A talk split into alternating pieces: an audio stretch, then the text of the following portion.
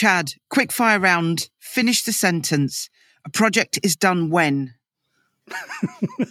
Never. Perfect. Welcome to the Creative Blood Experience, a brand new show where culture defining creatives and industry insiders share their tips, experiences, and untold stories to feed your creativity.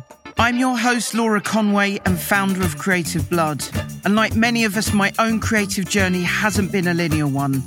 At the age of 11, I picked up a pair of drumsticks, became a pro drummer, moved to LA, signed record deals, and toured all over the world.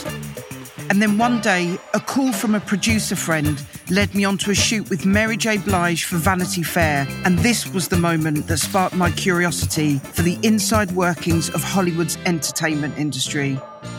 I'm talking talent negotiations, finding epic shoot locations, building expert teams, and always delivering the vision of the brilliant creative minds and decision makers in the room. Now I'm an entrepreneur based in London who's literally made bringing out the best in and around creativity my business. Every day here at Creative Blood, I'm working behind the scenes with global brands, independent creatives, and a team of dynamic producers to bring ideas to life.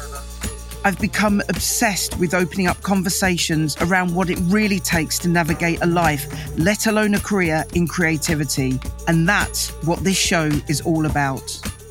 In my hands here, I've got a deck of 50 cards.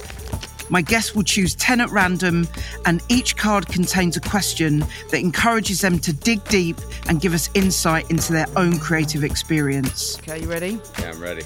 You'll be hearing from the photographers, directors, creative directors, agents, musicians, stylists, multimedia creators, hair and makeup artists, people who will be answering questions like What's a creative risk that changed your life? That's a tough one. Who is your dream collaborator and why? Dead or alive? Dead or alive, big time. That's a great question. What is the one lesson? The crazy ideas are the brilliant ones. How do you handle creative differences with collaborators or clients? I used to handle it very badly. Biggest creative challenge that you're facing right now? Ooh, that makes me think. It's all in the spirit of passing it on. That's why they've signed up for the show, and I'd love you to do the same. So subscribe and follow right now wherever you get your podcasts to make sure you don't miss a single drop of the Creative Blood experience. Right, I'm off to practice my card shuffling.